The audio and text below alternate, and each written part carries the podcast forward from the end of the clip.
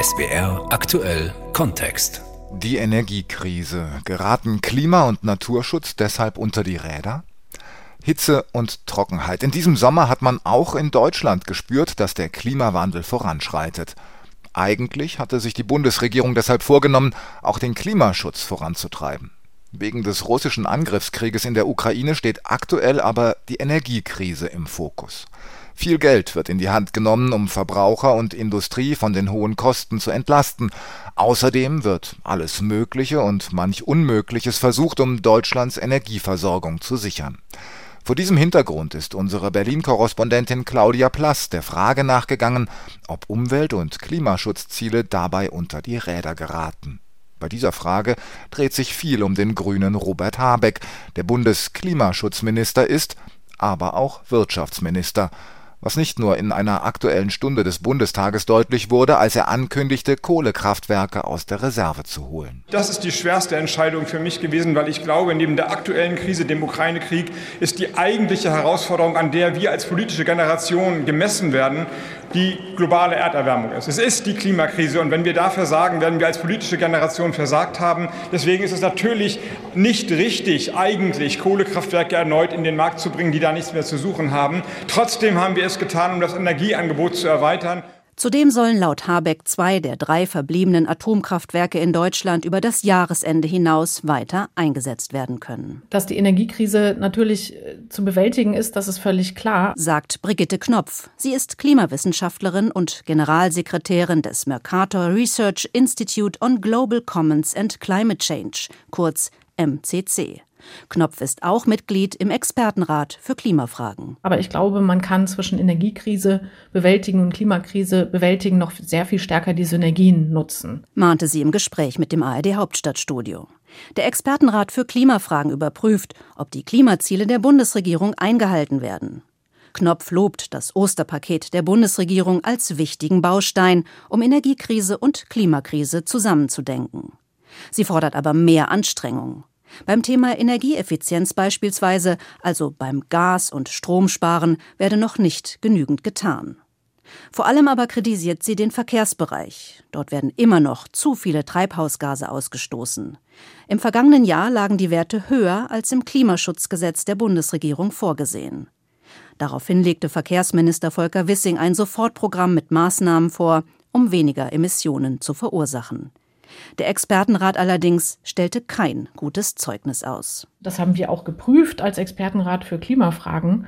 Und was da vorgelegt wurde, das entspricht schlicht nicht den gesetzlichen Anforderungen. Also es wurde ein sehr kleines Programm vorgelegt und was nicht den gesetzlichen Anforderungen des Klimaschutzgesetzes genügt für den Verkehrssektor.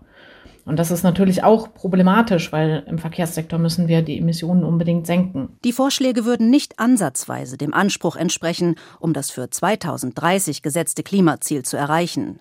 Bis dahin sollen die Treibhausgasemissionen in Deutschland um mindestens 65 Prozent im Vergleich zu 1990 reduziert werden.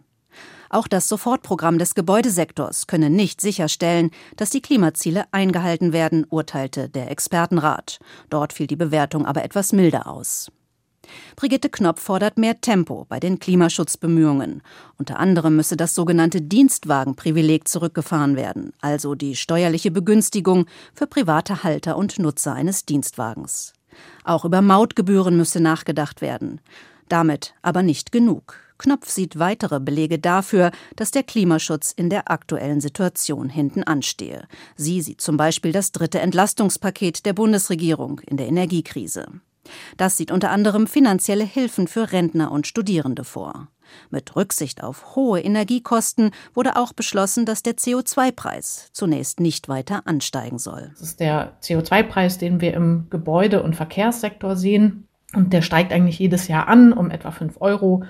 Und der wird ausgesetzt. Und das ist ein problematisches Signal, weil man damit signalisiert, Klimaschutz kostet was, das können wir uns jetzt in der Energiekrise nicht mehr leisten. Wir können diesen CO2-Preis nicht weiterführen. Der CO2-Preis ist ein Preis, der für Emissionen von Treibhausgasen gezahlt werden muss. Er gilt seit Januar vergangenen Jahres und soll schrittweise ansteigen. Wird der Preis nun ausgesetzt, bringe das kaum Entlastungen für Haushalte, argumentiert Knopf. Zugleich sende die Bundesregierung mit der Entscheidung aber ein schlechtes Signal, auch in Richtung Europa, nach dem Motto Deutschland wackelt beim Klimaschutz. Vor allem der Verkehrssektor müsse massiv nachlegen. Das fordert auch Umweltministerin Steffi Lemke von den Grünen. Sie gibt sich zuversichtlich. Und ich setze sehr darauf, dass mein Kollege Volker Wissing diese Bereiche wirklich nach vorne bringen wird. Wir sind auf einem guten Weg, die Elektromobilität auszubauen. Hier haben wir auch auf europäischer Ebene entscheidende Weichenstellungen in den ersten Monaten bereits vorgenommen. Im Juni stimmte das EU-Parlament dafür, dass Hersteller ab 2035 nur noch Autos und Transporter auf den Markt bringen dürfen, die keine klimaschädlichen Treibhausgase ausstoßen.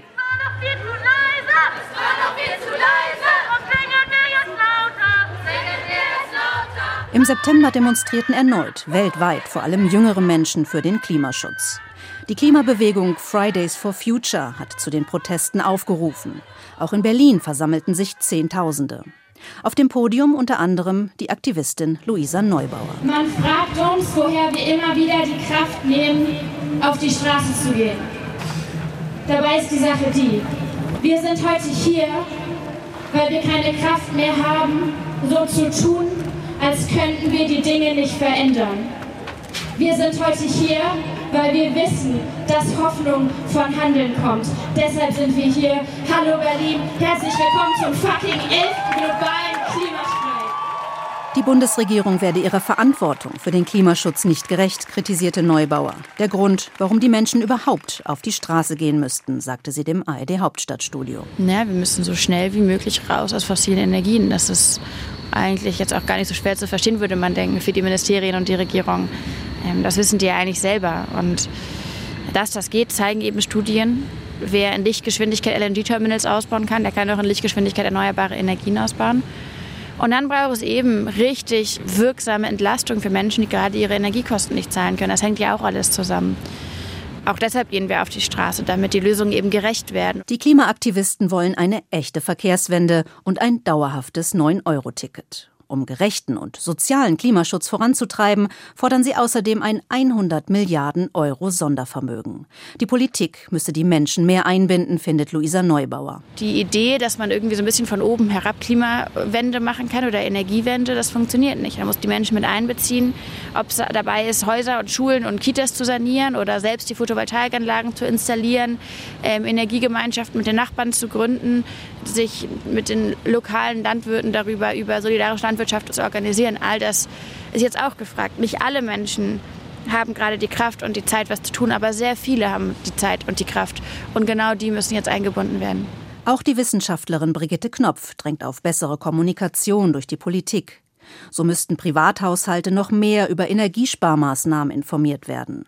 Zudem sieht sie Handlungsbedarf in den Kommunen, und zwar dort, wo etwa neue Windräder gebaut werden sollen. Auch hier sei es wichtig, die Menschen einzubinden, sagt Knopf, zum Beispiel über eine finanzielle Beteiligung. Aber das ist gar nicht immer der wichtigste Faktor, sondern wirklich, dass alle das Gefühl haben, sie haben einen Anteil daran, sie haben auch eine Mitsprache daran. Sowas dauert natürlich, das ist immer das Problem, aber natürlich ist die Einbindung am Anfang wichtig, weil sonst es hinterher Proteste gibt. Klimaschutz, eine gesamtgesellschaftliche Aufgabe. Trotz Ukraine-Krieg und steigender Energiekosten halten viele Menschen am Klimaschutz fest. Das zeigt das sogenannte soziale Nachhaltigkeitsbarometer, das gefördert wird vom Bundesbildungsministerium. Demnach sprachen sich zwei Drittel der Befragten für einen schnelleren Ausbau von erneuerbaren Energien aus. Matthias Mirsch ist stellvertretender Fraktionschef der SPD-Fraktion im Bundestag. Neben dem Klimaschutz müsse die Versorgungssicherheit und Bezahlbarkeit von Energie mitgedacht werden, betont er. Dem Klima wäre nicht geholfen, wenn diese Gesellschaft auseinanderfliegt. Zugleich müsse die Ampelkoalition nun ins Handeln kommen. Und jetzt geht es nicht um die Ziele vor allen Dingen, sondern vor allen Dingen um das reale Umsetzen. Das ist immer das Entscheidende. Und da glaube ich, dass das Thema Genehmigungsverfahren ein ganz wichtiger Punkt ist. Zwar wollen der Bund und die Länder mehr Windräder, allerdings vergeht sehr viel Zeit bis zur Genehmigung. Auch Lukas Köhler, stellvertretender Vorsitzender der FDP-Bundestagsfraktion, sieht darin ein Problem. Wenn Sie in Deutschland sieben Jahre brauchen, um eine neue Windkraftanlage zu bauen, weil die Planung und Genehmigung davon vier bis fünf Jahre dauert, und sie nur ein bis zwei Jahre Bauzeit haben, dann ist das das riesige Problem, das die Leute daran hindert. Das werde die Ampelkoalition nun ändern. Köhler zeigt sich zuversichtlich, mehr Klimaschutz durch schnellere Verfahren, Digitalisierung, technologischen Fortschritt. Der FDP-Politiker setzt vor allem auf marktwirtschaftliche Anreize wie den europäischen Emissionshandel, um Treibhausgase einzusparen. Köhler findet nicht, dass der Klimaschutz angesichts der Energiekrise ins Hintertreffen gerät. Die Forderung nach einem 100 Milliarden Fonds der Klimabewegung Fridays for Future kann er nicht nachvollziehen. Stattdessen verweist er auf einen bestehenden Sonderfonds der Bundesregierung. Der sogenannte Klima- und Transformationsfonds ist ein Sondervermögen, der hauptsächlich vom Wirtschafts- und Klimaministerium verwaltet wird und ist jetzt auf 107 Milliarden aufgestockt worden und liegt genau dafür da, nämlich dass wir dieses Geld zielgerichtet zur Transformation nutzen, dass wir in der Industrie weiterkommen, dass wir bei den Gebäuden weiterkommen, ähm, dass wir im Verkehr weiterkommen. Matthias Mirsch von der SPD sieht die Forderung von Fridays for Future ähnlich skeptisch wie sein liberaler Kollege. Gestritten wird in der Ampelkoalition dennoch, und zwar über das längst angekündigte Klimaschutz-Sofortprogramm. Mehrfach wurde es verschoben. Klimawissenschaftlerin Brigitte Knopf kritisiert den Aufschub. Sie fordert ein entsprechendes Sofortprogramm noch in diesem Monat. Nur was ich an Signalen mitnehme aus der Bundesregierung, so stehen da einfach weitere Verzögerungen an. Und ob das Paket dann wirklich so umfassend ist, wie wir das brauchen, da bin ich sehr, sehr skeptisch. Ich glaube nicht daran, dass es noch das große Paket wird, was wir eigentlich brauchen, um wieder auf den Klimaschutzpfad zu kommen, von dem wir noch sehr weit entfernt sind. Für Debatten innerhalb der Ampelkoalition sorgen unter anderem die CO2-Einsparungen im Verkehrsbereich von FDP-Minister Wissing. Es geht aber auch um Grundsätzliches. Die FDP will das Sofortprogramm mit einer Reform des Klimaschutzgesetzes verknüpfen. Das Gesetz sieht derzeit jährliche Vorgaben für den maximalen Ausstoß von Treibhausgasen vor, und zwar für jeden Sektor einzeln.